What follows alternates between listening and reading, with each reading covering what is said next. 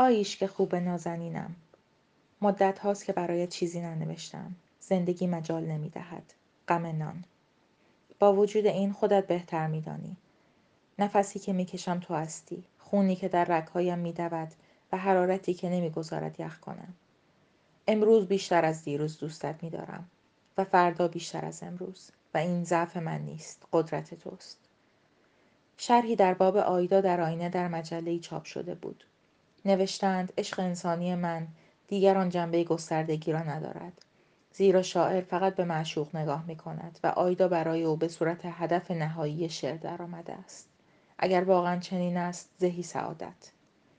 بگذار بگویم که انسانی سرگردان سرانجام سامانی یافته است. 23 شهریور 43 احمد.